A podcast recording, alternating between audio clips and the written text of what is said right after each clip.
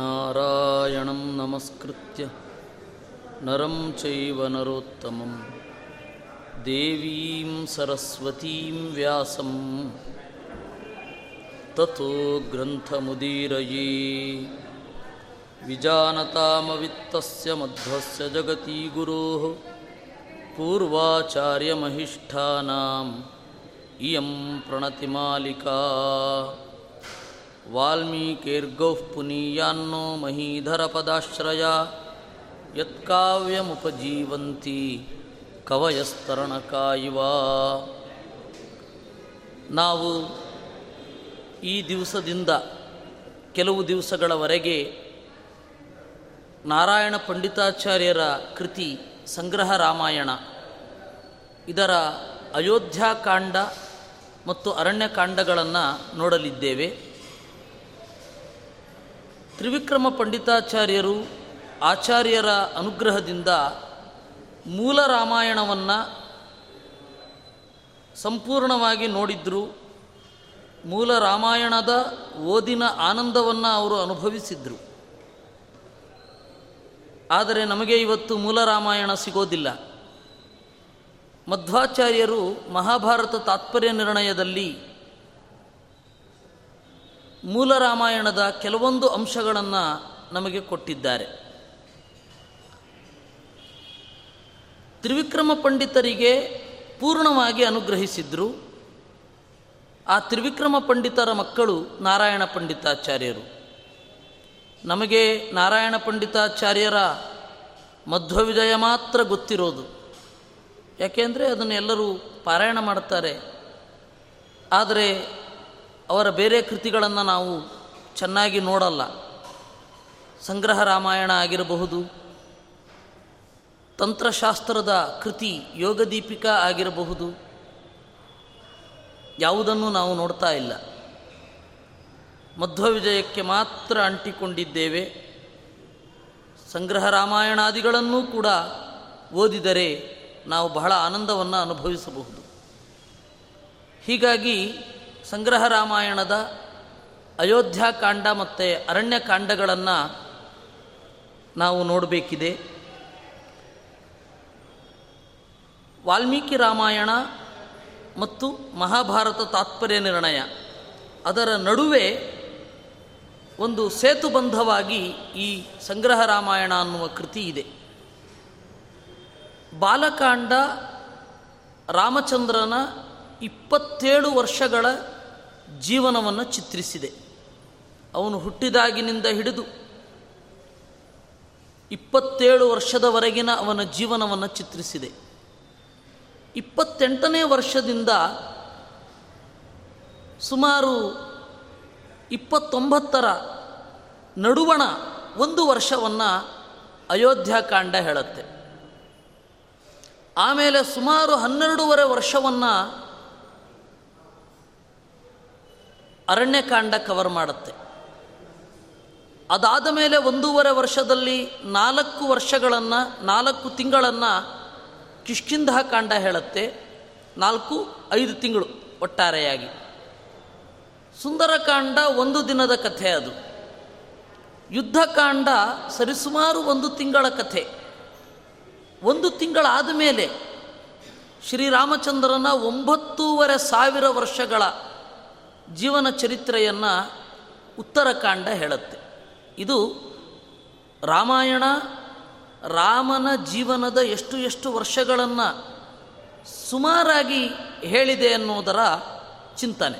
ಅಂದರೆ ನಾವೀಗ ರಾಮಚಂದ್ರ 26 ವರ್ಷಗಳನ್ನು ಕಳೆದು 27ನೇ ವರ್ಷದಲ್ಲಿ ಏನಿದ್ದಾನೆ ಆ ಚಿಂತನೆಯನ್ನು ಈಗ ಮಾಡ್ತಾ ಇದ್ದೇವೆ. ಆವಾಗ ಅವನ ಜೀವನದಲ್ಲಿ ಏನು ನಡೀತು ಅದನ್ನು ಅಯೋಧ್ಯಕಾಂಡ ಹೇಳುತ್ತೆ. ರಾಮಚಂದ್ರ ಸೀತೆಯನ್ನು ಮದುವೆ ಮಾಡಿಕೊಂಡಾದ ಮೇಲೆ, ಅಂದರೆ 15ನೇ ವಯಸ್ಸಿಗೆ ರಾಮಚಂದ್ರನಿಗೆ ಮದುವೆಯಾಗಿದೆ. ಏಕೆಂದರೆ ದಶರಥನೇ ಹೇಳ್ತಾನೆ, ಊನ 16 ವರ್ಷೋಮೆ ರಾಮೋ ರಾಜೀವಲೋಚನ ಅಂತ. ಊನ 16 ವರ್ಷ ಅಂದರೆ 16ಕ್ಕಿಂತ 1 ಕಡಿಮೆ, ಅಂದರೆ 15 ವರ್ಷ. ಸೀತೆಯನ್ನು ಮದುವೆಯಾದ. ಸೀತೆಯ ಜೊತೆಗೆ ಅಯೋಧ್ಯೆಯಲ್ಲಿ 12 ವರ್ಷಗಳ ಕಾಲ ಇದ್ದ. 15 + 12 = 27 ವರ್ಷ. 27 ಆಗಿದೆ. 27 ಮುಗಿದು 28ಕ್ಕೆ ಕಾಲಿಟ್ಟಿದ್ದಾರೆ. ಆ 28ನೆಯ ವಯಸ್ಸಿನಲ್ಲಿ ನಡೆದ ವಿಚಿತ್ರವಾದ ಘಟನೆಯನ್ನು ನಾವಿಲ್ಲಿ ನೋಡ್ತಾ ಇದ್ದೇವೆ. ಮಾತಾಮಹಸ್ಯೌ ಕಸಿಕೈಕಯಸ್ಯ ಶತ್ರುಘ್ನಯುಕ್ತೇ ಭರತೇ ಚಿರಾಯ ವಿದ್ಯಾಗಣಾಭ್ಯಾಸಿನಿ ತಸ್ಯ ವಾರ್ತಾಂ ಶ್ರುತ್ವಾ ನರೇಂದ್ರಃ ಅಧಿಕಮಾನಂದ. ರಾಮಚಂದ್ರ ಅಯೋಧ್ಯೆಯಲ್ಲಿ ಕಾಲ ಕಳೀತಾ ಇರಬೇಕಾದ್ರೆ ಭರತ ಕೇಕಯ ದೇಶಕ್ಕೆ ಹೋಗಿದ್ದ ಅಂತೆ. ಕೇಕಯ ದೇಶ ಅಂತಂದರೆ ಈ ಗಣ ಅಫ್ಘಾನಿಸ್ತಾನ. ಮಹಾಭಾರತ ಕಾಲದಲ್ಲೇ ಅದಕ್ಕೆ ಗಾಂಧಾರ ಅಂತ ಹೆಸರಿತ್ತು. ಆ ಗಾಂಧಾರ ಅನ್ನೋದು ಇತ್ತೀಚೆಗೆ ಅಫ್ಘಾನಿಸ್ತಾನ ಅಂತ ಆಗಿದೆ. ಒಂದು ಕಾಲದಲ್ಲಿ ಅದು ವಿದ್ಯೆಗಳ ಆಲಯ. ಈಗ ಅಲ್ಲಿ ಹೋಗಿ ಕಲಿಯುವಂಥದ್ದು ಏನೂ ಇಲ್ಲ, ಆ ಪರಿಸ್ಥಿತಿ ಇದೆ. ಆವಾಗ ವಿದ್ಯಾ ಆಲಯ, ಈಗ ವಿದ್ಯಾಲಯ, ಆ ಪರಿಸ್ಥಿತಿ ಇದೆ ಅಲ್ಲಿ. ಅಂತಹ ಕೇಕಯ ದೇಶದಲ್ಲಿ ವಿದ್ಯೆಯನ್ನು ಕಲಿಬೇಕು ಅಂತ ಭರತ ಹೋಗಿದ್ದ ಅಂತೆ. ವಿದ್ಯಾಗಣಾಭ್ಯಾಸಿನಿ ಮಾತಾಮಹಸ್ಯ ಓಕಸಿ. ಕೈಕೇಯಿಯ ಅಪ್ಪ ಅಶ್ವಪತಿ, ಅವನು ಉಪನಿಷತ್ತನ್ನು ತಿಳಿದಿರುವ ಋಷಿ. ಅವನು ಕೈಕೇಯಿಯ ಅಣ್ಣ ಯುಧಾಜಿತ್, ಅವನು ಕೂಡ ಬಹಳ ಎತ್ತರದ ವ್ಯಕ್ತಿ. ಆ ಅಶ್ವಪತಿಯ ಸನ್ನಿಧಾನದಲ್ಲಿ ಭರತ ವಿದ್ಯೆಗಳನ್ನು ಕಲಿತಾ ಇದ್ದ. ಅವರಪ್ಪ ಅವನನ್ನು ಅಜ್ಜನ ಮನೆಗೆ ಕಳಿಸಿದ್ದ. ಅಂದರೆ ದಶರಥ ಭರತನನ್ನು ಅಜ್ಜನ ಮನೆಗೆ ವಿದ್ಯೆಗಳನ್ನು ಕಲೀಲಿಕ್ಕೆ ಕಳಿಸಿದ್ದ. ಶತ್ರುಘ್ನ ಭರತನ ಜೊತೆಗೆ ಹೋಗಿದ್ದಾನೆ. ಹೀಗಾಗಿ ಭರತ ಶತ್ರುಘ್ನರು ಕೇಕಯ ದೇಶದಲ್ಲೇ ಇದ್ದು ವಿದ್ಯೆಯನ್ನು ಅಭ್ಯಾಸ ಮಾಡ್ತಾ ಇದ್ದಾರೆ. ರಾಮ ಹಾಗೂ ಲಕ್ಷ್ಮಣರು ಅಯೋಧ್ಯೆಯಲ್ಲಿ ಇದ್ದಾರೆ. ಸಂಕೀರ್ತಿತೈರಾಮ ಗುಣೈರಗಣ್ಯೈ ಜನೈ ಸಭಾವರ್ತ್ಮ ಗುಹಾಪಣೇಶು ಪೂರ್ಣಂ ವಿಶಾಲಂ ವಿರರಾಜ ರಾಜ್ಞೋ ಹೃನ್ಮಂಡಲಂ ವಿಷ್ಟಪಮಂಡಲಂಚ. ಸಭಾ ಅಂತ ಹೇಳಿದ್ರೆ ಒಂದಿಷ್ಟು ಜನರು ಸೇರುವ ಜಾಗ, ವರ್ತ್ಮ ಅಂತಂದರೆ ದಾರಿ, ಗೃಹ ಅಂತಂದರೆ ಮನೆ, ಆಪಣ ಅಂದರೆ ಅಂಗಡಿ. ಈ ಎಲ್ಲ ಪ್ರದೇಶಗಳಲ್ಲಿ ರಾಮನ ಗುಣಗಳನ್ನು ಎಲ್ಲ ಜನರು ಮೆಚ್ಕೊಳ್ತಾ ಇದ್ದಾರೆ. ಅದನ್ನು ನೋಡಿ ದಶರಥನ ಮನಸ್ಸು ತುಂಬಿ ಬಂದಿತ್ತು. ಒಬ್ಬ ತಂದೆಗೆ ಇದಕ್ಕಿಂತ ಸಂತೋಷ ಇನ್ನೇನಿರಬೇಕಿದೆ? ಮಗನ ಗುಣಗಳನ್ನು ಹೇಳ್ತಾ ಇದ್ದರೆ, ಮಗ ಲೋಕದಲ್ಲಿ ಬಹಳ ಮೆಚ್ಚುಗೆಯನ್ನು ಗಳಿಸಿದರೆ ತಂದೆಯ ಎದೆ ತುಂಬಿ ಬರುತ್ತೆ. ಅದೇ ರೀತಿ ದಶರಥನಿಗೆ ರಾಮನ ಗುಣಗಳನ್ನು ಎಲ್ಲರೂ ಹಾಡೋದನ್ನು ಕಂಡು ಎದೆ ತುಂಬಿ ಬಂದಿತ್ತು. ಸುಮಂತ್ರ ಪೂರ್ವೈ ರಥಮಂತ್ರಿ ಮುಖ್ಯೈ ಸಮ್ಮಂತ್ರ ಸನ್ಮಂತ್ರ ರತಶ್ಚ ವಿಪ್ರೈ ರಾಮಾಭಿಷೇಕಾಯ ಸಮಾಹರತ್ ಸಹ ಸಾಮಂತವರ್ಯಾನ್ ಪ್ರಕೃತಿಶ್ಚ ಸರ್ವಾಃ. ಸುಮಂತ್ರ ಮೊದಲಾದ ಎಲ್ಲ ಮಂತ್ರಿಗಳನ್ನು ಕರೆಸಿದ ಅಂತೆ. ಅಂದರೆ ದಶರಥನಿಗೆ ಅನ್ನಿಸಿತ್ತು, ಇದು ಬಹಳ ಒಳ್ಳೆಯ ಸಮಯ, ಈ ಸಂದರ್ಭದಲ್ಲಿ ರಾಮನನ್ನು ಯುವರಾಜನನ್ನಾಗಿ ಮಾಡಬೇಕು ಅಂತ. ಬ್ರಾಹ್ಮಣರನ್ನು ಕರೆಯಿಸಿದ. ಆಮೇಲೆ ಸಾಮಂತವರಿಯಾನ್, ಸಾಮಂತರು ಅಂತ ಕರೀತಾರೆ. ಅಂದರೆ ಕನ್ನಡದಲ್ಲಿ ತುಂಡರಸರು, ಇಂಗ್ಲೀಷಿನಲ್ಲಿ ಹೇಳೋದಾದರೆ ಕೌಂಟ್ ಅಂತ ಹೇಳ್ತಾರಲ್ಲ, ಆ ತರಹದ ಕೆಟಗರಿಯವರು. ಅವರೆಲ್ಲರನ್ನು ಕರೆಯಿಸಿದ ಅಂತೆ. ಪ್ರಕೃತಿಶ್ಚ ಸರ್ವಾಹ, ಪ್ರಕೃತಿ ಅಂದರೆ ಅಧಿಕಾರಿ ವರ್ಗ. 7 ತರಹದ ಅಧಿಕಾರಿಗಳನ್ನು ಪ್ರಕೃತಿ ಅಂತ ಪ್ರಾಚೀನ ಭಾರತದಲ್ಲಿ ಹೇಳ್ತಾರೆ. ಅಮಾತ್ಯಾಹ ಮಂತ್ರಿಣಃ ದೂತಾಹ ಶ್ರೇಣಯಃ ಪುರೋಹಿತಾಹ ಪುರಂ ಜನಪದಂ ಚೇತಿ ಸಪ್ತ ಪ್ರಕೃತಯೋ ಮತಾಹ ಅಂತ. ಅಮಾತ್ಯಾಹ ರಾಜನ ಸುತ್ತ ಇದ್ದು ಸಲಹೆ ಕೊಡುವವರು ಅಮಾತ್ಯಾಹ. ಇನ್ನು ಮಂತ್ರಿಣಃ ರಾಜನ ಜೊತೆಗೆ ಸೀಕ್ರೆಟ್ ಮೀಟಿಂಗ್ನಲ್ಲಿ ಭಾಗವಹಿಸಿ ರಾಷ್ಟ್ರಕ್ಕೆ ಯಾವುದು ಒಳ್ಳೆಯದು ಅಂತ ತೀರ್ಮಾನ ಮಾಡುವವರು ಮಂತ್ರಿಗಳು.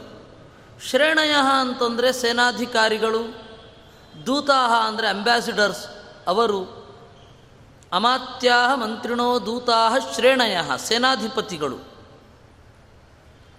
ಪುರೋಹಿತರು, ರಾಜನಿಗೆ ಯಾವುದು ಒಳ್ಳೆಯದು ಅಂತ ಮಂತ್ರದಿಂದ ಮತ್ತು ತಂತ್ರದಿಂದ ಆ ಕೆಲಸ ಮಾಡುವವರು.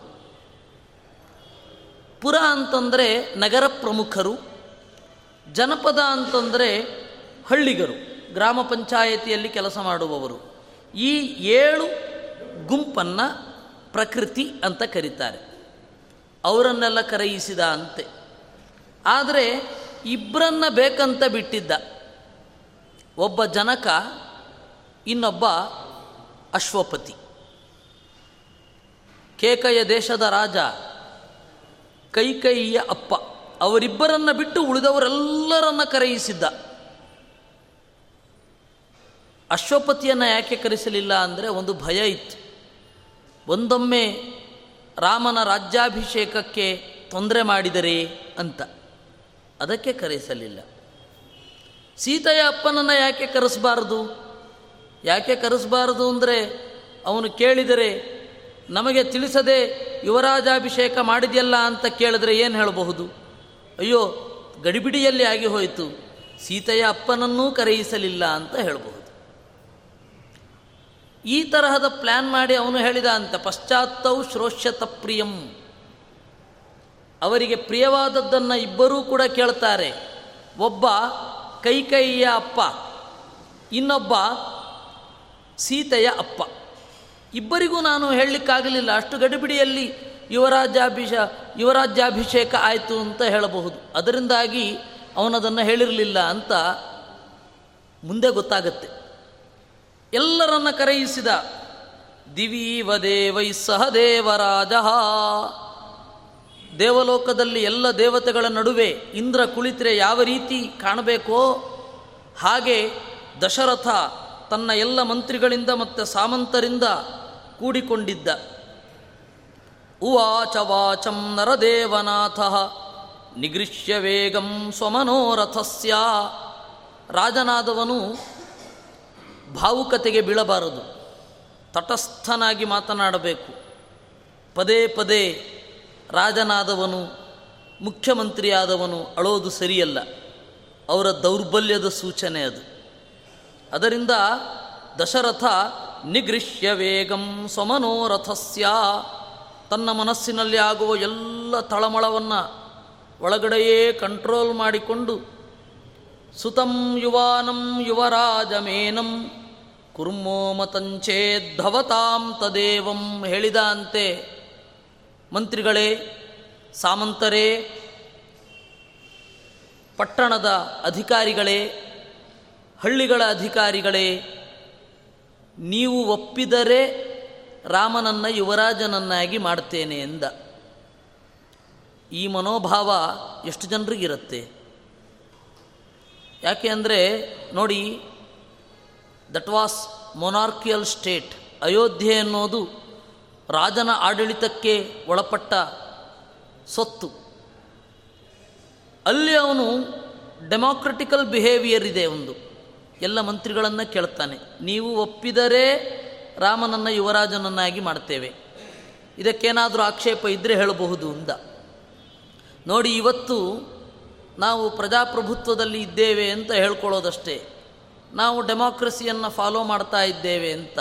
ಯಾವುದಾದ್ರೂ ರಾಜಕಾರಣಿಗಳು ತಮ್ಮ ಮಕ್ಕಳನ್ನು ರಾಜಕೀಯಕ್ಕೋ ಅಥವಾ ಇನ್ಯಾವುದಕ್ಕೋ ತರುವ ಮೊದಲು ಪ್ರಜೆಗಳನ್ನು ಕೇಳಿದ್ದು ಇದೆಯಾ?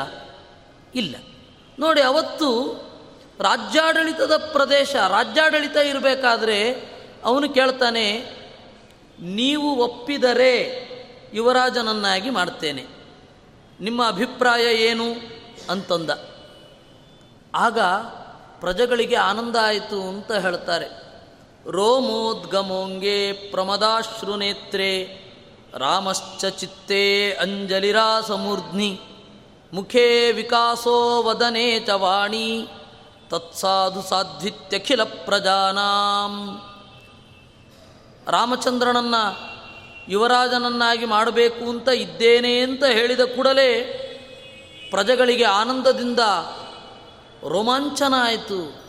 ರೋಮೋದ್ಗಮಾಂಗೇ, ಆಮೇಲೆ ಪ್ರಮದಾಶ್ರು ನೇತ್ರೇ, ಕಣ್ಣಲ್ಲಿ ಆನಂದದಿಂದ ನೀರೂರಿತು. ರಾಮಶ್ಚ ಚಿತ್ತೇ, ಮನಸ್ಸಿನಲ್ಲಿ ರಾಮನ ಗುಣಗಳದ್ದೇ ಚಿಂತನೆ. ಅಂಜಲಿರಾಸಮೂರ್ಧ್ನಿ, ಕೈಗಳನ್ನು ಮುಗಿದು ತಲೆಯ ಮೇಲಿಟ್ಟುಕೊಂಡರಂತೆ. ಮುಖೇ ವಿಕಾಸಃ, ಇಡೀ ಮೋರೆ ರಾಮಚಂದ್ರನ ಬಗೆಗಿನ ನೆನಪಿನಿಂದ ಅರಳಿತು. ವದನೇ ಚವಾಣಿ, ಮಾತು ಸಾಧು ಸಾಧು ಇತಿ, ಒಳ್ಳೆಯದು ಒಳ್ಳೆಯದು ಅಂತ ಅಷ್ಟೇ ಹೇಳಿದರಂತೆ. ಅವನ ಅಭಿಪ್ರಾಯ ಕೇಳಿದ್ದು ದಶರಥ. ಆ ಅಭಿಪ್ರಾಯ ಹೇಳಬೇಕು ಅಂತ ಎಲ್ಲರಿಗೂ ಇದೆ. ಪೌರೇ ಜನೇ ಜಾನಪದೇ ಚ ತಸ್ಮಿನ್ ಸಹಾಂತಪಾಲೈರಧಿಕಂ ವಿವಕ್ಷೌ ಸಪದ್ಯಭಿಪ್ರಾಯ ವಿಧ ಸಭಾಯಾಂ ವೃದ್ಧಾ ಸಮೃದ್ಧಾಂ ಅಥಗಾಂ ಅವೋಚನ್. ಹಳ್ಳಿಯವರು, ಪಟ್ಟಣದವರು ಎಲ್ಲರೂ ಮಾತನಾಡಬೇಕು ಅಂತ ಬಯಕೆ ಇತ್ತು. ಆದರೆ ಅದು ಎಲ್ಲರೂ ಮಾತನಾಡಿದರೆ ಈಗಿನ ಸಂಸತ್ತಾಗತ್ತೆ, ಒಂದು ಟಿ ವಿ ಪ್ಯಾನೆಲ್ ಡಿಸ್ಕಷನ್ ಆಗುತ್ತೆ, ಯಾರಿಗೆ ಏನೂ ಗೊತ್ತಾಗೋದಿಲ್ಲ. ಅವರವ್ರದ್ದು ಮಾತಾಡ್ತಾ ಕೂತ್ರೆ ಆ ಡಿಸಿಪ್ಲಿನ್ ಇವಾಗ ಇಲ್ಲ, ಆವಾಗ ಇತ್ತು. ಅದರಿಂದ ವಸಿಷ್ಠರೇ ಮೊದಲಾದವರು ಎದ್ದು ನಿಮ್ಮೆಲ್ಲರ ಮನಸ್ಸೊಳಗಿನ ಮಾತನ್ನು ನಾವು ಅನುವಾದ ಮಾಡ್ತೇವೆ ಅಂತಂದ್ರಂತೆ. ಅವರು ನಿರೂಪಣೆ ಮಾಡಿದರು. ಏನಂತ? ಮಹಾಜನೋಯಂ ಮನಸಾ ಚ ವಾಚ ಕರೋತಿ ರಾಮಸ್ಯ ಸದಾಭಿಷೇಕಂ ಮಹಾಜನಾನಾಂ ಅಧಿನಾಥ ತಸ್ ರಾಜನ್ ಮಹಾಭಿಷೇಕಂ ಕುರು ಕರ್ಮಣೈವ. ದಶರಥ ಅಯೋಧ್ಯೆಯಲ್ಲಿರುವ ಪ್ರತಿಯೊಬ್ಬನೂ ಕೂಡ ಮಾನಸಿಕವಾಗಿ ರಾಮನಿಗೆ ಅಭಿಷೇಕವನ್ನು ಮಾಡ್ತಾ ಇದ್ದಾನೆ. ಹೇಗೆ ಮಾನಸಿಕವಾಗಿ ಅಭಿಷೇಕ ಮಾಡೋದು ಅಂದ್ರೇನು? ರಾಮಚಂದ್ರ ರಾಜನಾಗಲಿ ಅಂತ ಪ್ರತಿಯೊಬ್ಬರೂ ಪ್ರತಿ ದಿವಸ ಬಯಸ್ತಾ ಇದ್ದಾರೆ. ಅವರೆಲ್ಲರ ಪರವಾಗಿ ಮಹಾಭಿಷೇಕಂ ಕುರು ಕರ್ಮಣೈವ, ನೀನು ಕರ್ಮದಿಂದ ಶಾರೀರಿಕವಾಗಿ ಅವನಿಗೆ ಅಭಿಷೇಕ ಮಾಡು. ಈಗಾಗಲೇ ಎಲ್ಲರೂ ಮಾಡಲಿಕ್ಕೆ ಶುರು ಮಾಡಿದ್ದಾರೆ. ರಾಮಚಂದ್ರನಿಗೆ ರಾಜನಾಗುವ ಅರ್ಹತೆ ಇದೆ ಅಂತ ಎಲ್ಲರಿಗೂ ಅನಿಸಿದೆ. ಪ್ರಜೆಗಳೆಲ್ಲ ನೆಟ್ಟ ದೃಷ್ಟಿಯಿಂದ ರಾಮನ ನಡೆಗಳನ್ನು ನೋಡ್ತಾ ಇದ್ದಾರೆ. ಹೀಗಾಗಿ ಒಬ್ಬ ರಾಮನ ನಡೆಯನ್ನು ಇಡೀ ಅಯೋಧ್ಯೆ ಮೆಚ್ಚಿಕೊಂಡಿದೆ, ಅವನ ಗುಣಗಳನ್ನೆಲ್ಲ ಒಪ್ಪಿಕೊಂಡಿದೆ. ಹೀಗಾಗಿ ರಾಜ ಆಗಬೇಕು ಅಂತ ಬಯಸ್ತಾ ಇದ್ದಾರೆ. ಪಬ್ಲಿಕ್ ಲೈಫ್ ಅಂತಂದರೆ ಅಷ್ಟು ಸುಲಭ ಅಲ್ಲ, ಸುಲಭವಾಗಿ ಜನರ ಬಾಯಿಗೆ ಬೀಳಬಹುದಾದ ಬಾಳು ಅದು. ನಾವೇನೋ ಹೀಗಿರ್ತೀವಿ, ಅವ್ರ್ಯಾಕೆ ಹೀಗಿರಬೇಕು ಅಂತಾರೆ. ಜನರ ನಿರೀಕ್ಷೆ ಜಾಸ್ತಿ ಆಗುತ್ತೆ ರಾಜನ ಮೇಲೆ. ಒಬ್ಬ ರಾಜ that is my private life ಅಂತ ಹೇಳಲಿಕ್ಕಾಗೋದಿಲ್ಲ. ಅವನಿಗೆ ಖಾಸಗಿ ಜೀವನ ಅನ್ನೋದಿರೋದಿಲ್ಲ. ಅದು ನನ್ನ ವೈಯಕ್ತಿಕ, ಅದು ನನ್ನ ಪರ್ಸನಲ್ ಇಶ್ಯೂ ಅಂತ ಹೇಳಲಿಕ್ಕಾಗೋದೇ ಇಲ್ಲ ಒಬ್ಬ ರಾಜನಿಗೆ, ಹೇಳಬಾರದು ಕೂಡ. ಹೀಗಾಗಿ ಅವನು ಎಚ್ಚರದಿಂದ ನಡ್ಕೊಳ್ಬೇಕಾಗತ್ತೆ. ಅವನು ಯಾರೇ ಆಗಿರಬಹುದು, ಒಂದು ಸಂಸ್ಥೆಯ ಲೀಡರ್ ಆಗಿರಬಹುದು, ಒಬ್ಬ ಮಠಾಧಿಪತಿ ಇರಬಹುದು. ಅವನ ಜೀವನ ಬಲು ಕಷ್ಟ. ಸುತ್ತಲೂ 1,000 ಜನ ನೋಡ್ತಾ ಇರ್ತಾರೆ, ಬಹಳ ಎಚ್ಚರದಿಂದ ನೋಡಬೇಕು. ಹಾಗೆ ರಾಮನ ಬಾಳನ್ನು ಎಲ್ಲರೂ ನೋಡ್ತಾ ಇದ್ದರು, ಅವನಿಗೆ ಇರುವ ಗುಣಗಳನ್ನು ಕಂಡು ಮೆಚ್ಚಿದ್ರು. ಆ ಎಲ್ಲ ಪ್ರಜೆಗಳು ಕೂಡ ಮನಸ್ಸಿನಲ್ಲಿ ರಾಮನ ಗುಣಗಳನ್ನು ಒಪ್ಪಿದ್ರು. ಅವರೆಲ್ಲರ ಪರವಾಗಿ ವಸಿಷ್ಠರು ಹೇಳ್ತಾರೆ, ನೈಸರ್ಗಿಕೈರೇವ ಗುಣೈರಗಣ್ಯೈ ಪ್ರಜಾಪತೇ ತೇ ತನಯ ಪ್ರಜಾನಾಂ. ಸಹಜವಾದ ಗುಣಗಳು ರಾಮನದ್ದು, ಅದು ತಂದುಕೊಂಡದ್ದಲ್ಲ, ಬಲಾತ್ಕಾರವಾಗಿ ತೋರಿಸಿಕೊಳ್ತಾ ಇರೋದಲ್ಲ. ಯಾಕೆ ಅಂದರೆ ಒಬ್ಬ ಪಬ್ಲಿಕ್ ಫಿಗರು ತನಗೆ ಒಳಗಡೆ ಖುಷಿ ಇಲ್ಲದೆ ಹೋದರೂ ನಗುವುದನ್ನು ನಟಿಸಬೇಕಾಗತ್ತೆ, ಸಿಟ್ಟು ಬಂದಿಲ್ಲದೆ ಇರೋದನ್ನು ನಟಿಸಬೇಕಾಗತ್ತೆ. ಆದರೆ ರಾಮ ಹಾಗಿಲ್ಲ, ಸಹಜವಾದ ಗುಣಗಳಿಂದ ಎಲ್ಲರ ಮನಸ್ಸನ್ನು ಸೆಳೆದಿದ್ದಾನೆ. ಅದಕ್ಕೆ ಉದಾಹರಣೆ ಹೇಳ್ತಾರೆ, ಮನಾಂಸ್ಯುಪಾಕರ್ಷತಿ ಸತ್ವಭಾಜಾಂ ಅಯಾಂಸಿ ಅಯಸ್ಕಾಂತ ಇವಸ್ವಗೋಭಿ ಅಯಸ್ಕಾಂತ ಅಂದರೆ ಮ್ಯಾಗ್ನೆಟ್, ಅದು ತನ್ನ ಕಾಂತಿಗಳಿಂದ ಎಲ್ಲ ಕಬ್ಬಿಣವನ್ನು ಸೆಳೆಯುವ ಹಾಗೆ ಪ್ರಜೆಗಳ ಮನಸ್ಸನ್ನು ರಾಮಚಂದ್ರ ಸೆಳೆದಿದ್ದಾನೆ. ನಾರಾಯಣಾತ್ಮ ಕಿಲನಂದನಸ್ತೆ, ಜ್ಞಾನಿಗಳಿಗೆ ಗೊತ್ತು ನಿನ್ನ ಮಗ ನಾರಾಯಣನ ಅವತಾರ ಅಂತ. ಅದರಿಂದ ಪರಾಯಣಾತ್ಮ ನಿಖಿಲಾತ್ಮನಾಂಚ, ಎಲ್ಲರೂ ಕೂಡ ಅವನನ್ನೇ ಆಶ್ರಯಿಸಬೇಕು ಒಳ್ಳೆಯದಾಗುವುದಕ್ಕಾಗಿ. ಅಮುಷ್ಯಕೋವಾ ಗಣಯೇತ್ ಗುಣೌಘಾನ್ ರಜಾಂಸಿ ಭೂಮೇರ್ ಗಣಯೇತ್ ಕವಿಶ್ಚ. ನಾಲ್ಮೊಗ ಬ್ರಹ್ಮನೂ ಕೂಡ ಭೂಮಿಯಲ್ಲಿರುವ ಎಲ್ಲ ಮರಳಿನ ಕಣಗಳನ್ನು ಎಣಿಸಬಲ್ಲ, ನಿನ್ನ ಮಗನ ಗುಣಗಳನ್ನು ಪೂರ್ತಿಯಾಗಿ ಎಣಿಸಲಾರ. ಅಣೋರಣೀಯಾನ್ ಮಹತೋ ಮಹೀಯಾನ್ ಗುರೋರ್ಗರೀಯಾಂಶ್ಚ ಲಘೋರ್ಲಘೀಯಾನ್. ಯಾರು ವೇದಾಂತಿಗಳಿದ್ದಾರೆ, ಯಾರು ಮಂತ್ರಸಿದ್ಧರಿದ್ದಾರೆ, ಅಯೋಧ್ಯೆಯವರು ನಿನ್ನ ಮಗನ ಗುಣಗಳನ್ನು ಹೀಗೆ ಕಂಡಿದ್ದಾರೆ. ಅಣೋರಣೀಯಾನ್, ಅತ್ಯಂತ ಸೂಕ್ಷ್ಮ, ಆ ಪದಾರ್ಥಕ್ಕಿಂತಲೂ ಕಿರಿದಾದ ಗಾತ್ರದವನು. ಮಹತೋ ಮಹೀಯಾನ್, ಹಿರಿದಾದ ಆಕಾಶಕ್ಕಿಂತಲೂ ದೊಡ್ಡದಾಗಿರುವವನು. ಗುರೋರ್ಗರೀಯಾನ್, ಅತ್ಯಂತ ಭಾರವಾದ ಪದಾರ್ಥಗಳಿಗಿಂತ ಭಾರವಾಗಿರುವವನು. ಲಘೋರ್ಲಘೀಯಾನ್, ಹಗುರವಾದ ಗಾಳಿಗಿಂತ ಹಗುರವಾದವನು. ಈಶ ಸಮಸ್ತಸ್ಯ ಚ ಸತ್ಯಕಾಮಃ ಸ್ವತಂತ್ರ ಐಶ್ವರ್ಯಯುತೋಯಮೇವಂ. ಎಲ್ಲದರ ಒಡೆಯ, ಎಲ್ಲವನ್ನೂ ನಿಯಂತ್ರಿಸಬಲ್ಲ ಇವನನ್ನು ಹೊಂದಲಿಕ್ಕಾಗಿ ಲಕ್ಷ್ಮೀದೇವಿಯೇ ರಾಜಕುಮಾರಿ ಅನ್ನುವ ವೇಷ ತೊಟ್ಟು ಬಂದಿದ್ದಾಳೆ. ಭಾವೀನಿ ಭೂತಾನಿ ಭವಂತಿ ವಾಪಿ ಸಮಸ್ತ ವಸ್ತೂನಿ ಸಮಂ ವಿಶೇಷೈಹಿ. ಇವನು ಸರ್ವಜ್ಞನಾಗಿದ್ದಾನೆ. ಮುಂದೆ ಆಗುವ, ಹಿಂದೆ ಆಗಿರುವ, ಇವಾಗ ಇರುವ ಎಲ್ಲ ಜೀವರ ಸ್ವರೂಪವನ್ನೂ ತಿಳಿದಿದ್ದಾನೆ, ಎಲ್ಲ ವಸ್ತುಗಳನ್ನೂ ತಿಳಿದಿದ್ದಾನೆ. ಈಗ ನೀನು ಅವನನ್ನು ಕಾಡಿಗೆ ಹೋಗು ಅಂತ ಹೇಳಿದರೂ ಕೂಡ ವೈರಾಗ್ಯದಿಂದ ಕಾಡಿಗೆ ಹೊರಟು ಬಿಡ್ತಾನೆ. ನಾನು ರಾಜಪದವಿಯಲ್ಲಿ ಇರಲೇಬೇಕು ಅಂತನ್ನುವ ಹಪಹಪಿ ಇಲ್ಲ, ಹಠ ಇಲ್ಲ. ಹೀಗೆ ರಾಮನನ್ನು ಒಳಗಡೆಯಿಂದ ತಿಳಿದವರು ಹೇಳ್ತಾರೆ, ಇನ್ನು ರಾಮನನ್ನು ಹೊರಗಡೆಯಿಂದ ಬಲ್ಲವರು ಈ ರೀತಿ ಹೇಳ್ತಾರೆ. ಇದು ವೇದಾಂತಿಗಳ ವ್ಯೂ.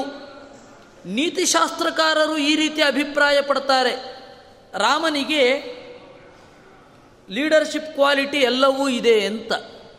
ಲೀಡರ್ಶಿಪ್ ಕ್ವಾಲಿಟಿ ಏನದು? ಗುಣಾಷಡೇತಾನ್ ಅಥ ಪಂಚಭಾವಾನ್ ತಿಸ್ರಸ್ವಶಕ್ತಿ ಉದಯಾನ್ಶ್ಚ ಸಿದ್ಧೀ ಅರ್ಥಾನ್ ದ್ವಯಾನ್ಶ್ಚೇತಿ ಬಿಭರ್ತಿ ರಾಮ ವೇದೋದಿತಾನ್ ನೀತಿಪಥೋದಿತಾನ್ಶ್ಚ. ಒಬ್ಬ ಲೀಡರಿಗೆ 6 ಗುಣಗಳು ಬೇಕು. ಒಬ್ಬ ರಾಜನಿಗೆ ಅಥವಾ ಒಬ್ಬ ಲೀಡರಿಗೆ 6 ಗುಣ ಬೇಕು. ಸಂಧಿ, ವಿಗ್ರಹ, ಯಾನ, ಆಸನ, ದ್ವೈಧೀಭಾವ, ಸಮಾಶ್ರಯ ಅಂತ. ಸಂಧಿ ಅಂದರೆ ಯಾವಾಗ ಯಾರ ಜೊತೆ ಎಲ್ಲಿ ಹೇಗೆ ಕಾಂಪ್ರಮೈಸ್ ಆಗಬೇಕು ಅಂತ ಗೊತ್ತಿರಬೇಕು. ಒಬ್ಬ ರಾಜನಿಗೆ ಅವಶ್ಯವಾಗಿ ಅದಿರಬೇಕು. ವಿಗ್ರಹ ಅಂತ ಹೇಳಿದ್ರೆ ಯಾವಾಗ ಯಾರ ಜೊತೆ ಯುದ್ಧ ಮಾಡಬೇಕು ಅಂತ ಗೊತ್ತಿರಬೇಕು. ಸಂಧಿ, ವಿಗ್ರಹ. ಯಾನ ಅಂತಂದರೆ ಯಾವಾಗ ರಾಷ್ಟ್ರದಿಂದ ಹೊರಗಡೆ ಇರಬೇಕು, ಯಾವಾಗ ರಾಷ್ಟ್ರದ ಒಳಗಡೆ ಇರಬೇಕು ಅಂತ ಒಬ್ಬ ರಾಜನಿಗೆ ಗೊತ್ತಿರಬೇಕು. ಸಂಧಿ, ವಿಗ್ರಹ, ಯಾನ. ಆಸನ ಅಂದರೆ ಯಾವಾಗ ಸುಮ್ಮನೆ ಕೂತಿರಬೇಕು ಅಂತ ಗೊತ್ತಿರಬೇಕು. ಎಲ್ಲ ಸಂದರ್ಭದಲ್ಲಿಯೂ ಮಾತನಾಡೋದು ಅಥವಾ ಎಲ್ಲ ಸಂದರ್ಭದಲ್ಲಿಯೂ ಸುಮ್ಮನಿರೋದು ಮಾಡಬಾರದು. ಒಬ್ಬ ರಾಜನಾದವನಿಗೆ ಯಾವ ರೀತಿ ರಿಯಾಕ್ಟ್ ಮಾಡಬೇಕು ಅಂತ ಗೊತ್ತಿರಬೇಕು. ಅದನ್ನು ನಿರೂಪಣೆ ಮಾಡಿದ್ರು. ಯಾವಾಗ ಸುಮ್ಮನೆ ಇರಬೇಕು ಅಂತ ಗೊತ್ತಿರಬೇಕು. ಸಂಧಿ, ವಿಗ್ರಹ, ಯಾನ, ಆಸನ, ದ್ವೈಧೀಭಾವ. ನಮ್ಮ ಇಬ್ಬರು ಶತ್ರುಗಳಲ್ಲಿ ಯಾವ ರೀತಿ ಬೆಂಕಿ ಹಚ್ಚಬೇಕು ಅಂತ ಗೊತ್ತಿರಬೇಕು. ಅದು ರಾಷ್ಟ್ರಕ್ಕೆ ಅನಿವಾರ್ಯವಾದ ಸಂಗತಿ. ರಾಮಚಂದ್ರನಿಗೆ ಅದು ಗೊತ್ತಿದೆ, ದ್ವೈಧೀಭಾವ. ಇನ್ನು ಸಮಾಶ್ರಯ, ಯಾರನ್ನು ಆಶ್ರಯಿಸಬೇಕು ಯಾರನ್ನು ಆಶ್ರಯಿಸಬಾರದು ಅಂತ ಗೊತ್ತಿದೆ. ಈ ಲೀಡರ್ಶಿಪ್ ಕ್ವಾಲಿಟಿ ಪೂರ ಅವನಿಗೆ ಗೊತ್ತಿದೆ. ಅದರಿಂದಾಗಿ ರಾಮ ರಾಜನಾಗಲು ಅರ್ಹ ಅಂತ ನಾವು ಹೇಳ್ತಾ ಇದ್ದೇವೆ. ಅದನ್ನು ಹೇಳಿದ್ದು ನೀತಿಶಾಸ್ತ್ರದಲ್ಲಿ ಹೇಳಿದ 6 ಗುಣಗಳು. ಗುಣಾನ್ ಚಡೇತಾನ್. ಇನ್ನು ಅಥ ಪಂಚಭಾವಾನ್. ಪಂಚಭಾವಗಳು ಅಂತ ಹೇಳಿದ್ರೆ 5 ರೀತಿಗಳು, ಬೇಕಾದಷ್ಟು ತರಹದ ರೀತಿಗಳು ಇದೆ. ಅವನಿಗೆ ಪಂಚಭಾವಗಳು ಚೆನ್ನಾಗಿ ಗೊತ್ತಿದೆ. ಒಂದು ಕ್ಷತ್ರಿಯ ಧರ್ಮಗಳು, ವಿನಿಪಾತ ಪ್ರತೀಕಾರ ಅಂತ, ಯಾವಾಗ ಸೇಡು ತೀರಿಸ್ಕೊಳ್ಬೇಕು ಅಂತ ಹೇಳಿ ಗೊತ್ತಿರಬೇಕು. ಪುರುಷ ದ್ರವ್ಯ ಸಂಪತ್ತು, ಮೆಟೀರಿಯಲ್ ವೆಲ್ತ್ ಇರಬೇಕು. ಆಮೇಲೆ ಪುರುಷ ಸಂಪತ್ತು, ಮ್ಯಾನ್ ಪವರ್ ಚೆನ್ನಾಗಿಟ್ಕೊಂಡಿರಬೇಕು. ಒಬ್ಬ ರಾಜನಿಗೆ ಅದು ಅನಿವಾರ್ಯ. ಅದನ್ನು ಪುರುಷ ದ್ರವ್ಯ ಸಂಪತ್ತು ಅಂತ ಹೇಳಿದ್ರು. ವಿನಿಪಾತ ಪ್ರತೀಕಾರ, ಶತ್ರುಗಳು ಏನು ಮಾಡಿದ್ರೂ ಅದನ್ನು ಸಹಿಸಬಾರದು, ಅದು ರಾಜನ ಒಳ್ಳೆಯ ಕ್ವಾಲಿಟಿ. ಕರ್ಮಾರಂಭೋಪಾಯ ಅಂತ ಹೇಳ್ತಾರೆ, ಯಾವಾಗ ಯಾವ ಕೆಲಸವನ್ನು ಹೇಗೆ ಶುರು ಮಾಡಬೇಕು ಅಂತ ಗೊತ್ತಿರಬೇಕು. ದೇಶ ಕಾಲಾವೇಕ್ಷಣಂ, ದೇಶ ಮತ್ತು ಕಾಲ ಅವುಗಳಿಗೆ ಸರಿಯಾಗಿ ಅವನ ಬಿಹೇವಿಯರ್ಸ್ ಇರಬೇಕು. ಕಾರ್ಯಸಿದ್ಧಿ, ಮಾಡಿದ ಕೆಲಸ ಯಶಸ್ವಿಯಾಗಬೇಕು, ಶುರು ಮಾಡಿದ ಕೆಲಸ. ಈ 5 ಇದ್ದರೆ ಪಂಚಭಾವಾನ್ ಅಂತ ಹೇಳ್ತಾರೆ. ಇನ್ನು 3 ಶಕ್ತಿಗಳಿರಬೇಕು ಅಂತ ರಾಜನಾದವನಿಗೆ ಇರಬೇಕು. ಒಂದು ಉತ್ಸಾಹ ಶಕ್ತಿ, ಏನು ಮಾಡುವ ಉಮೇದೇ ಇಲ್ಲದೆ ಹೋದರೆ ಏನಾದರೂ ಮಾಡ್ತಾ ಇರಬೇಕು ರಾಜನಾದವನು. ಏನು ಮಾಡುವ ಉತ್ಸಾಹವೇ ಇಲ್ಲದೆ ಹೋದರೆ ಆ ರಾಜ್ಯ ಕೆಳಗಡೆ ಹೋಗುತ್ತೆ. ಇರೋ ಹಾಗಿದ್ದು ಬಿಡಲಿ, ನಾವೇನು ಚೇಂಜ್ ಮಾಡಲಿಕ್ಕೆ ಹೋಗೋದು ಬೇಡ, ಇಷ್ಟು ದಿವಸ ಹೇಗೆ ನಡ್ಕೊಂಡು ಹೋಗ್ತಾ ಇದೆಯೋ ಹಾಗೆ ನಡ್ಕೊಂಡು ಹೋಗಲಿ ಅಂತ ಒಬ್ಬ ರಾಜನಿಗೆ ಇರಬಾರದು. ಯಾಕೆಂದರೆ ಮನಸ್ಸಿನ ಒಳಗಡೆ ಅಗಾಧವಾದ ವೈರಾಗ್ಯ ಇದ್ದರೂ ಕೂಡ ಒಬ್ಬ ರಾಜ ಅಂತ ಆದಮೇಲೆ ಆ ತರಹ ಮಾಡಬಾರದು. ಅದರಿಂದಾಗಿ ಉತ್ಸಾಹ ಶಕ್ತಿ, ಪ್ರಭುಶಕ್ತಿ, ಒಳ್ಳೆ ಆರ್ಡರಿಂಗ್ ಕೆಪ್ಯಾಸಿಟಿ. ಆರ್ಡರ್ ಮಾಡಿದರೆ ಅದನ್ನು ಯಾರೂ ಕೂಡ ಮೀರಿ ಹೋಗಬಾರದು, ಆ ತರಹದ ಒಂದು ಸ್ಕಿಲ್ ಇರಬೇಕು. ಆಮೇಲೆ ಮಂತ್ರಶಕ್ತಿ, ಚೆನ್ನಾಗಿ ತಿಳಿದವರೊಡನೆ ಆಲೋಚನೆ ಮಾಡಬೇಕು. ರಾಮನಿಗೆ ಇವು ಇದೆ. ಅದರಿಂದಾಗಿ ಹೇಳಿದ್ರು ತಿಸ್ರಹ ಶಕ್ತಯಃ. ಆಮೇಲೆ ಸೇನಾಬಲ, ದೇಹಬಲ, ಬುದ್ಧಿಬಲ ಅನ್ನುವ 3 ಬಲ ಇರಬೇಕು. ಆಮೇಲೆ 3 ಇರಬೇಕು, 3 ಜಯ. ಮೊದಲು ರಾಜ ತನ್ನನ್ನು ಕಂಟ್ರೋಲ್ ಮಾಡಿಕೊಂಡಿರಬೇಕು. ಅವನಿಗೆ ಒಂದು ದೌರ್ಬಲ್ಯ ಇತ್ತು ಅಂತಂದರೆ ಇಡೀ ದೇಶ ಹಾಳಾಗಿ ಹೋಗುತ್ತೆ. ಅದರಿಂದಾಗಿ ಒಬ್ಬ ರಾಜನಿಗೆ ಯಾವುದೇ ದೌರ್ಬಲ್ಯ ಇರಬಾರದು. ಅದನ್ನು ಹೇಳಿದ್ರು ಆತ್ಮಜಯ ಅಂತ. ಇನ್ನು ಬಂಧು ವಿಜಯ, ಎಲ್ಲಕ್ಕಿಂತ ಮುಖ್ಯವಾದದ್ದು ನಾವು ಕಂಟ್ರೋಲ್ಡ್ ಆಗಿ ಇದ್ದರೂ ಕೂಡ ನಮ್ಮ ಬಂಧುಗಳು ಅಧಿಕಾರವನ್ನು ದುರುಪಯೋಗ ಮಾಡಿಕೊಳ್ಳಿಕ್ಕೆ ಶುರು ಮಾಡ್ತಾರೆ. ಅದರಿಂದಾಗಿ ಬಂಧುಗಳನ್ನು ಹತೋಟಿಯಲ್ಲಿ ಇಟ್ಕೊಂಡಿರಬೇಕು. ಒಂದು ಕಥೆ ಕೇಳ್ತೇವಲ್ವ, ವಿಶ್ವೇಶ್ವರಯ್ಯನವರಿಗೆ ದಿವಾನಗಿರಿ ಸ್ವೀಕರಿಸಬೇಕು ಅಂತ ಆರ್ಡರ್ ಬಂತು. ಅದಕ್ಕೆ ಅವರು ಬಂಧುಗಳನ್ನೆಲ್ಲ ಕರೆದು ಊಟ ಹಾಕಿ ಹೇಳಿದರಂತೆ, ದಿವಾನರಾಗಿ ಇಂಥ ಮಹಾರಾಜರು ಹೇಳ್ತಾ ಇದ್ದಾರೆ, ನೀವು ಆಡಳಿತದಲ್ಲಿ ಮೂಗು ತೂರಿಸಲ್ಲ ಅಂತ ಹೇಳಿದರೆ, ಯಾವ ರೀತಿ ಇನ್ಫ್ಲೂಯೆನ್ಸಿನಿಂದ ನನಗೆ ಒತ್ತಡ ಹಾಕಲ್ಲ ಅಂತ ಹೇಳಿದರೆ ನಾನು ಈ ಪದವಿಯನ್ನು ಸ್ವೀಕಾರ ಮಾಡ್ತೇನೆ, ನಿಮ್ಮ ಅಭಿಪ್ರಾಯ ಏನು ಅಂತ ಕೇಳಿದ್ರಂತೆ. ಇದು ಬಂಧು ವಿಜಯ. ನಾವು ರಾಜರಾಗಿರಬೇಕಾದ್ರೆ ನಮ್ಮ ಬಂಧುಗಳು ಆಡಳಿತ ನಡೆಸಬಾರ್ದು, ಮೂಗು ತೂರಿಸಬಾರ್ದು. ಆ ತರಹ ಒಬ್ಬ ರಾಜ ತನ್ನ ಬಂಧುಗಳನ್ನು ನಿಗ್ರಹದಲ್ಲಿ ಇಟ್ಟಿರಬೇಕು. ರಿಲೇಟಿವ್ಸಿನಿಂದಲೇ ಅಪಾಯ. ಒಂದು ದೇಶಕ್ಕೆ ಒಬ್ಬ ಪ್ರಧಾನಿಗಿಂತ, ಒಬ್ಬ ಮುಖ್ಯಮಂತ್ರಿಗಿಂತ, ಮುಖ್ಯಮಂತ್ರಿಯ ರಿಲೇಟಿವ್ಸು ಪ್ರಧಾನಮಂತ್ರಿಯ ರಿಲೇಟಿವ್ಸಿನಿಂದಲೇ ಪ್ರಾಬ್ಲಮ್ಮು. ರಾಮಚಂದ್ರ ಅದನ್ನು ನಿಗ್ರಹದಲ್ಲಿ ಇಟ್ಟುಕೊಂಡಿದ್ದ. ಹೀಗಾಗಿ ಬಂಧು ವಿಜಯ. ಇನ್ನು ಇವೆರಡು ಇತ್ತು ಅಂತಂದರೆ ಶತ್ರುಗಳನ್ನು ಆರಾಮವಾಗಿ ಗೆಲ್ಲಬಹುದು. ನಮ್ಮ ಒಳಗಡೆಯ ಶತ್ರುಗಳನ್ನು ಗೆದ್ದರೆ ಹೊರಗಡೆಯ ಶತ್ರುಗಳನ್ನು ಸೋಲಿಸೋದು ಸುಲಭ. ಈ ತರಹದ ಮೆಂಟಾಲಿಟಿ ಮತ್ತು ಅರಿವು ಅವನಿಗೆ ಇದೆ. ಇನ್ನು ಈ ಸಿದ್ಧಿಯೂ ಇದೆ. ಈ ರೀತಿ ಎಲ್ಲ ರೀತಿಯ ರಾಜನಿಗೆ ಬೇಕಾದ ಗುಣಗಳು ಇದೆ.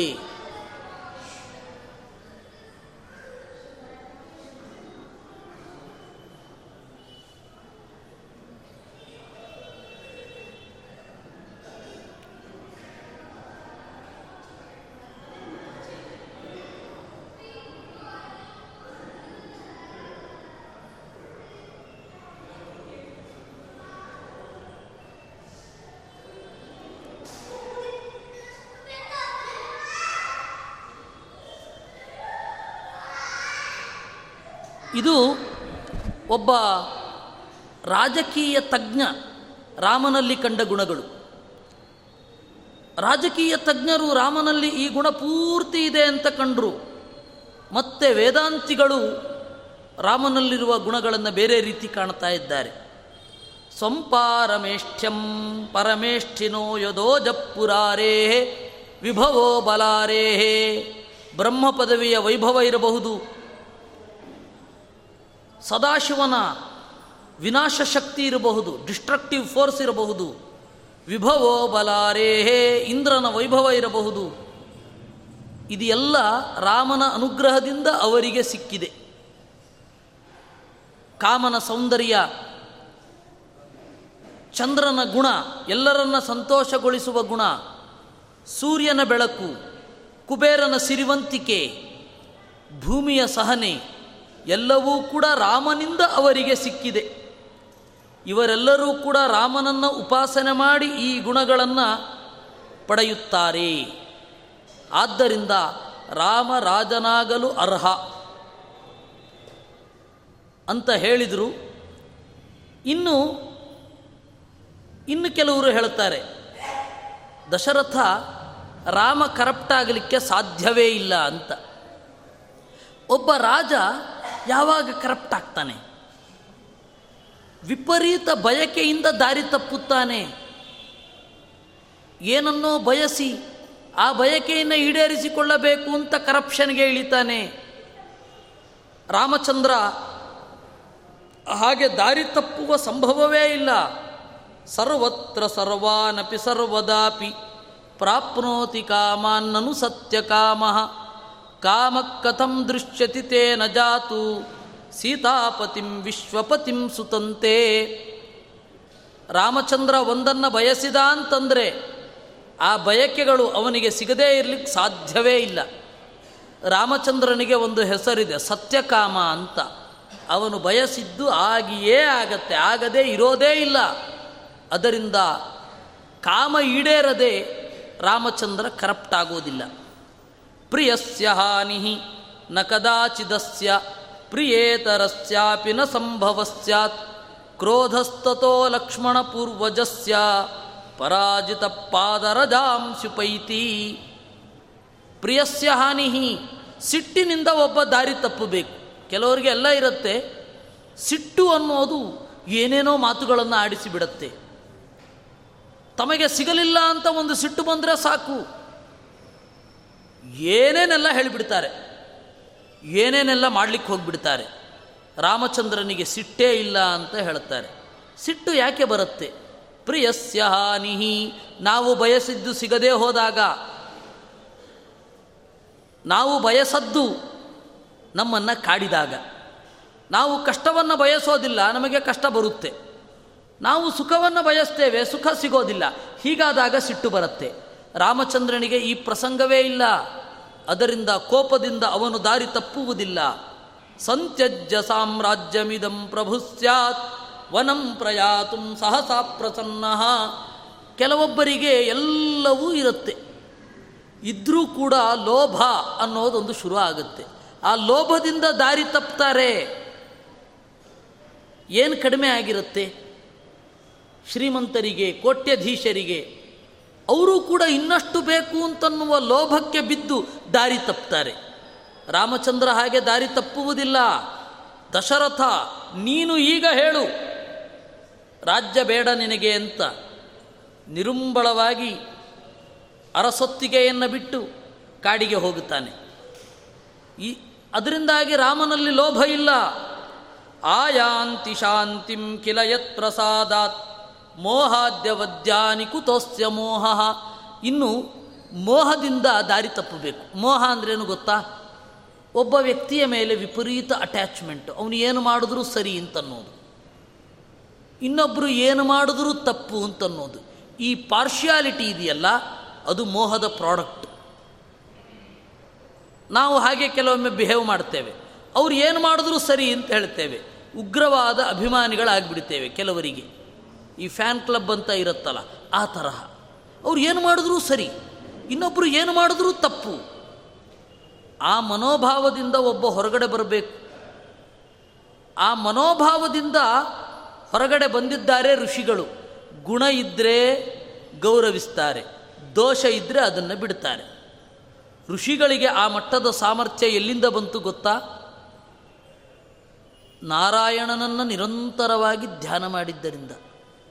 ಅಂತಹ ನಾರಾಯಣನೇ ಈ ರಾಮ. ಯಾರ ನೆನಪಿನಿಂದ ಮೋಹ ಮೊದಲಾದ ಎಲ್ಲ ದೋಷಗಳು ದೂರ ಆಗುತ್ತವೋ ಅಂತಹ ರಾಮನಲ್ಲಿ ಮೋಹ ಎಲ್ಲಿ ಇರಲಿಕ್ಕೆ ಸಾಧ್ಯ? ಇನ್ನು ಕೆಲವರು ಅಹಂಕಾರದಿಂದ ದಾರಿ ತಪ್ಪುತ್ತಾರೆ. ರಾಮನಿಗೆ ಅದೂ ಇಲ್ಲ ಅಂತ ಹೇಳ್ತಾರೆ. ಅವಿದ್ಯಮಾನಾತ್ಮಗುಣಾಭಿಮಾನಂ ಮೋಹಾದಹಂಕಾರ ಮುಶಂತಿಸಂತಹ ಅವಿದ್ಯಮಾನೋ ನಗುಣಸ್ತಿ ರಾಮೇ ತಸ್ಮಾದಹಂಕಾರ ಲವೋಪಿನಾಸ್ಯ. ತನ್ನಲ್ಲಿ ಇಲ್ಲದ ಗುಣಗಳನ್ನು ಇದೇ ಅಂತ ಅಂದುಕೊಂಡ್ರೆ, ಅದೇ ಅಲ್ವಾ ಅಹಂಕಾರ ಅಂದರೆ? ರಾಮನಲ್ಲಿ ಇಲ್ಲದ ಗುಣವೇ ಇಲ್ಲ. ಅದರಿಂದಾಗಿ ಇಲ್ಲದ ಗುಣಗಳನ್ನು ನನಗಿದೆ ಅಂತ ಅವನು ಭ್ರಮಿಸುವ ಅವಕಾಶವೇ ಇಲ್ಲ. ಅದರಿಂದ ರಾಮ ಅಹಂಕಾರದಿಂದ ದಾರಿ ತಪ್ಪುವುದಿಲ್ಲ. ನ ಮಧ್ವಶೋ ಸಾವಿತಿ ಚಿತ್ತತೋದಂ ಮಾತ್ಸರ್ಯ ಮಾರ್ಯ ಸಮುದಾಹರಂತಿ ವಿಶ್ವಂಚ ಯದ್ವಶ್ಚಮವಶ್ಯಮೇತತ್ ಸಮತ್ಸರಿ ಚೇತ್ ತುರಗೋಪಿ ಶೃಂಗಿ. ಇವನು ನನ್ನ ವಶನಲ್ಲ ಅಂತನ್ನುವ ಹೊಟ್ಟೆ ಕಿಚ್ಚೆ ಅಲ್ಲವಾ ಮಾತ್ಸರ್ಯ ಅಂತನ್ನೋದು. ರಾಮಚಂದ್ರನಿಗೆ ವಶರಾಗದವರಿಲ್ವೇ ಇಲ್ಲ. ಆದ್ದರಿಂದ ಅವನಿಗೆ ಹೊಟ್ಟೆ ಕಿಚ್ಚು ಬರಲಿಕ್ಕೆ ಸಾಧ್ಯವೇ ಇಲ್ಲ. ಒಂದೊಮ್ಮೆ ಆ ಥರ ಹೊಟ್ಟೆ ಕಿಚ್ಚು ಬಂದರೆ ಕುದುರೆಗೂ ಕೂಡ ಕೊಂಬು ಬಂದೀತು ಅಂತ ಹೇಳ್ತಾರೆ. ಸಮತ್ಸರಿ ಚೇತ್ ತುರಗೋಪಿ ಶೃಂಗಿ. ಕುದುರೆಗೆ ಕೊಂಬು ಹೇಗೆ ಇಲ್ಲವೋ ಹಾಗೆ ರಾಮನಿಗೆ ಈ ದೋಷಗಳು ಇಲ್ಲ. ಮದ ಪ್ರಮಾದೌ ಭಯ ದುಃಖ ಶೋಕಾ ಕ್ಷುತ್ರುಟ್ ಸಮಾತ್ರಿಧಾತು ಪ್ರಭವಾಶ್ಚ ದೋಚಾ ನಸಂತಿ ರಾಮೇ ಪಠಿತ ಶ್ರುತೌ ಯಹ ಆದಿತ್ಯವರ್ಣಂ ತಮಸ ಪರಸ್ತಾತ್. ಮದ ಅಂತ ಹೇಳಿದರೆ ಎಲ್ಲವೂ ನನಗಿದೆ ಎನ್ನುವ ಈಗೋ, ಪ್ರಮಾದ ಅಂತ ಹೇಳಿದರೆ ಮೈಮರೆವು, ಭಯ ಗೊತ್ತಿದೆ, ದುಃಖ ಗೊತ್ತಿದೆ, ಶೋಕ ಯಾವುದನ್ನೋ ಒಂದು ಕಳೆದುಕೊಂಡು ಪರಿತಪಿಸೋದಿದೆಯಲ್ಲ ಅದನ್ನು ಶೋಕ ಅಂತ ಕರೀತಾರೆ. ಕ್ಷುತ್ ಹಸಿವೆ, ತ್ರಿಟ್ ನೀರಡಿಕೆ, ತ್ರಿಧಾತು ಪ್ರಭವಾಹ. ಈ ದೇಹದಲ್ಲಿ ಮೂರು ತರಹದ ಧಾತುಗಳಿದೆ, ವಾತ ಪಿತ್ತ ಕಫ ಅಂತ. ಇದರಿಂದ ಉಂಟಾಗುವ ಯಾವ ದೋಷಗಳೂ ರಾಮನಿಗಿಲ್ಲ. ಯಾಕೆಂದರೆ ವೇದವೇ ಹೇಳಿದೆ, ಆದಿತ್ಯವರ್ಣಂ ತಮಸ ಪರಸ್ತಾತ್. ತಮಸಃ ನಮ್ಮನ್ನು ಕಟ್ಟಿಹಾಕುವ ಈ ಪ್ರಕೃತಿಯ ಆಚೆ ಇದ್ದಾನೆ ಅವನು ಅಂತ. ಅದೆಲ್ಲ ವೇದಾಂತವನ್ನು ಬಲ್ಲವರಿಗೆ ಗೊತ್ತಿದೆ. ಯೋ ಯೋ ಗುಣೋ ನಾಮತ ಏವ ರಾಮೇ ಯೋ ಯಶ್ಚ ದೋಷಃ ಸತು ನೈವ ತಸ್ಮಿನ್. ಕನ್ಕ್ಲೂಷನ್ ಏನು ಗೊತ್ತಾ? ಒಳ್ಳೆಯ ಗುಣಗಳು ಅಂತ ಯಾವುದಿದೆ ಅದೆಲ್ಲ ರಾಮನಲ್ಲಿ ಇವೆ. ದೋಷಗಳು ಅಂತ ಯಾವುಗಳೆಲ್ಲ ಇವೆ ಅದು ಯಾವುದು ರಾಮನಲ್ಲಿ ಇಲ್ಲ. ಹೆಚ್ಚೇನು ಹೇಳೋದು? ನರೇಂದ್ರ ಕಿಂವಾ ಬಹುನೋದಿತೇನ ಪ್ರತ್ಯಕ್ಷ ಯುಕ್ತಿ ಶ್ರುತಯೋತ್ರಮಾನಂ. ನೀನೀಗಾಗಲೇ ನೋಡ್ತಾ ಇದ್ಯಲ್ಲ, ಪ್ರತ್ಯಕ್ಷ ಇದೆ, ಒಳ್ಳೆ ಯುಕ್ತಿ ಇದೆ, ಶ್ರುತಯ ವೇದ ಇದೆ. ಅದರಿಂದ ರಾಮಚಂದ್ರನನ್ನು ಎಲ್ಲರೂ ಪ್ರೀತಿಸ್ತಾ ಇದ್ದಾರೆ. ಅವನಿಗೆ ನೀನು ಯುವರಾಜನ ಪದವಿಯನ್ನು ಕೊಡಬೇಕು. ರಾಮಾಯ ರಾಜ್ಯಂ ನರದೇವದೇಹಿ ಸ್ವಭಾವಪೂರ್ಣಾಯ ತವೈವ ಭೂತ್ಯೈ ರತ್ನಾಕರಾಯ ಅಂಬುಧಯೇ ಯಥಾರ್ಘ್ಯಂ ತ್ರೈಲೋಕ್ಯದೀಪಾಯ ಯಥಾ ಪ್ರದೀಪ. ನರದೇವ, ದೊರೆ ದಶರಥನೇ, ರಾಮನಿಗೆ ರಾಜ್ಯವನ್ನು ಕೊಡು. ರಾಮನಿಗೆ ರಾಜ್ಯವನ್ನು ಕೊಡೋದು ಅವನಿಗಲ್ಲ ಒಳ್ಳೆಯದು, ನಿನಗೆ ಒಳ್ಳೆಯದು. ರಾಮನಿಗೆ ಈ ರಾಜ್ಯದಿಂದ ಏನೂ ಆಗಬೇಕಾಗಿಲ್ಲ. ಹೇಗೆ? ರತ್ನಾಕರಾಯ ಅಂಬುಧಯೇ ಯಥಾರ್ಘ್ಯಂ, ರತ್ನವನ್ನೇ ಒಡಲಲ್ಲಿಟ್ಟುಕೊಂಡ ಕಡಲಿಗೆ ನಾವು ಪೂಜೆ ಸಲ್ಲಿಸೋದು ಅರ್ಘ್ಯದಿಂದ, ಅದರ ನೀರನ್ನೇ ತೆಗೆದುಕೊಂಡು.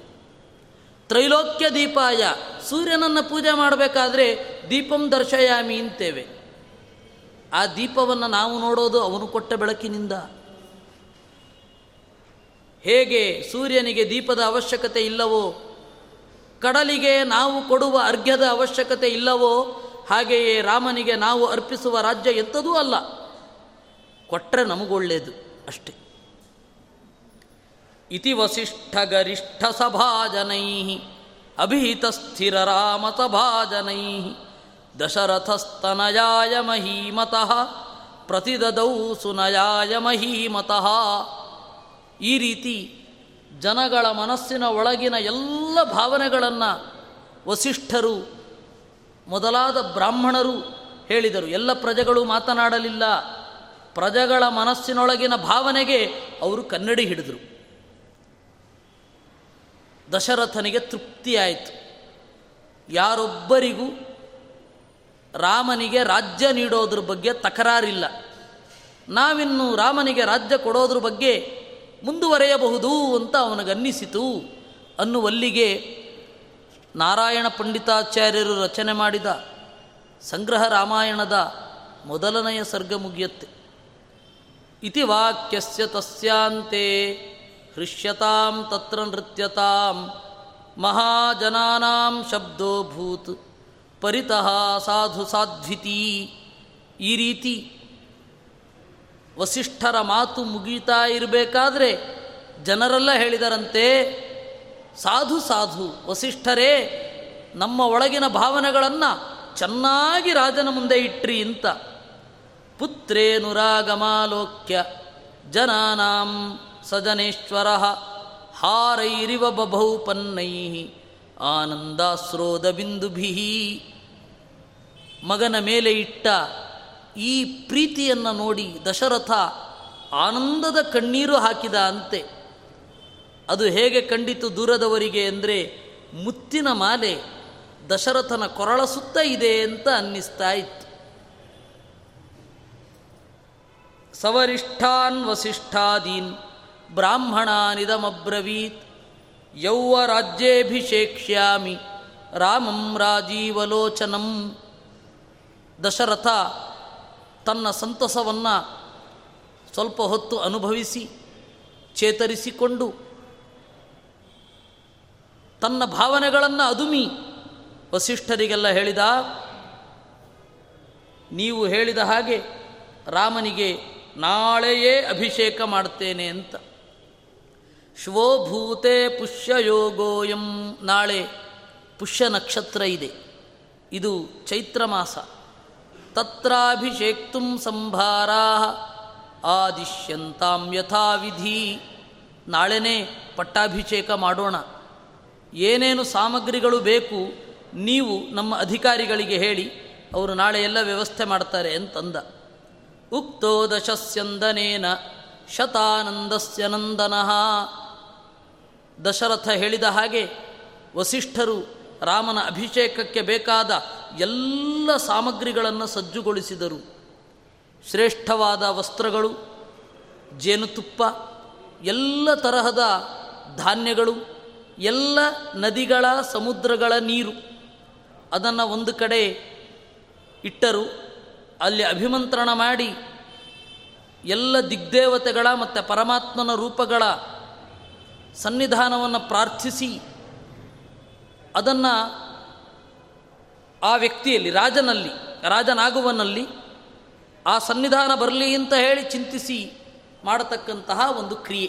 ಅಭಿಷೇಕ ಅನ್ನೋದು ದೇವ ಸನ್ನಿಧಾನವನ್ನು ಜಾಗೃತಗೊಳಿಸುವಂತಹ ಒಂದು ಪ್ರಕ್ರಿಯೆ. ಆ ಪ್ರಕ್ರಿಯೆಯನ್ನು ರಾಜನಿಗೂ ಮಾಡ್ತಾರೆ. ರಾಜನಲ್ಲಿ ಎಲ್ಲ ದಿಕ್ಪಾಲಕರ ಸನ್ನಿಧಾನ ಬರಲಿ ಅಂತ ಅದರಿಂದ ಅಭಿಷೇಕ ಮಾಡೋದು. ಸಾಂಕೇತಿಕವಾಗಿ ನೀನು ಇಡೀ ಭೂಮಿಯ ಎಲ್ಲ ಸಂಪತ್ತಿನ ಒಡೆಯ ಅಂತ ಅಭಿಷೇಕ ಮಾಡೋದು. ಅದನ್ನು ಮಾಡಲಿಕ್ಕೆ ಅಂತ ಅವರು ಹೊರಟರು.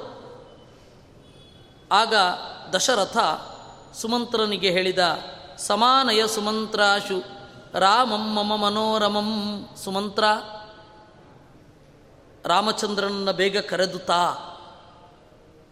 ಎಲ್ಲರೂ ಕಾಯ್ತಾ ಇದ್ದಾರೆ ಅಂತ ಹೇಳು ಅಂತಂದ.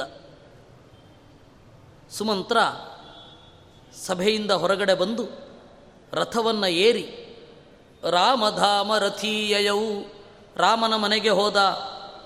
ಪ್ರಾಂಜಲಿ ಕಂಜನಾಭಾಯ ಪಿತುರಾಜ್ಞಾಂ ನ್ಯವೇದಯತ್ ಸಯಾವತ್ತಾವದೇವಾಯಂ ದೇವೋಧ್ಯಾಸ್ತರಥಂಚತಂ. ಸುಮಂತ್ರ ದಶರಥನ ಬಳಿಗೆ ಹೋಗಿ ದಶರಥನ ಅಣತಿಯನ್ನು ಪಡೆದು ರಾಮನ ಬಳಿಗೆ ಹೋಗಿ ಪ್ರಾಂಜಲಿಹಿ ಕೈಗಳನ್ನು ಮುಗಿದು ರಾಮಚಂದ್ರನಿಗೆ ಹೇಳಿದ, ರಾಮ ನಿನ್ನ ಅಪ್ಪ ನೋಡಬೇಕು ಅಂತ ಇದ್ದಾರೆ ಅಂತ ಹೇಳಿದ ಕೂಡಲೇ ರಾಮಚಂದ್ರ ಹೊರಟ ಅಂತೆ. ತಮ್ಮ ರಥ ಮಧ್ಯಸ್ಥ ಎಷ್ಟು ಸೂಕ್ಷ್ಮ ಇದೆ ಅಂದರೆ, ಸುಮಂತ್ರ ತಂದ ರಥವನ್ನು ಏರಿದ. ಯಾಕೆ ಅಂದರೆ ಅವನ ರಥವನ್ನು ತಯಾರು ಮಾಡಬೇಕಾದ್ರೆ ತಡ ಆಗತ್ತೆ ಅಂತ. ಸುಮಂತ್ರ ತಂದ ರಥದವನ್ನೇ ಏರಿ ತಂದೆಯ ಬಳಿಗೆ ಹೋದ. ಆ ತರಹದ ಪ್ರೀತಿಯನ್ನು, ಆ ತರಹದ ಭಕ್ತಿಯನ್ನು ತಂದೆಯೆಡೆಗೆ ತೋರಿಸ್ತಾ ಇದ್ದ ರಾಮ. ಹೋದ ಮೇಲೆ ಏನಾಗತ್ತೆ ಇತ್ಯಾದಿಗಳನ್ನು ನಾವು ನಾಳೆ ನೋಡೋಣ. ಈ ರಾಮಾಯಣದ ಚಿಂತನೆಯನ್ನು ಎಲ್ಲರೂ ದೇವರಿಗೆ ಅರ್ಪಿಸೋಣ. ಕೃಷ್ಣಾರ್ಪಣ.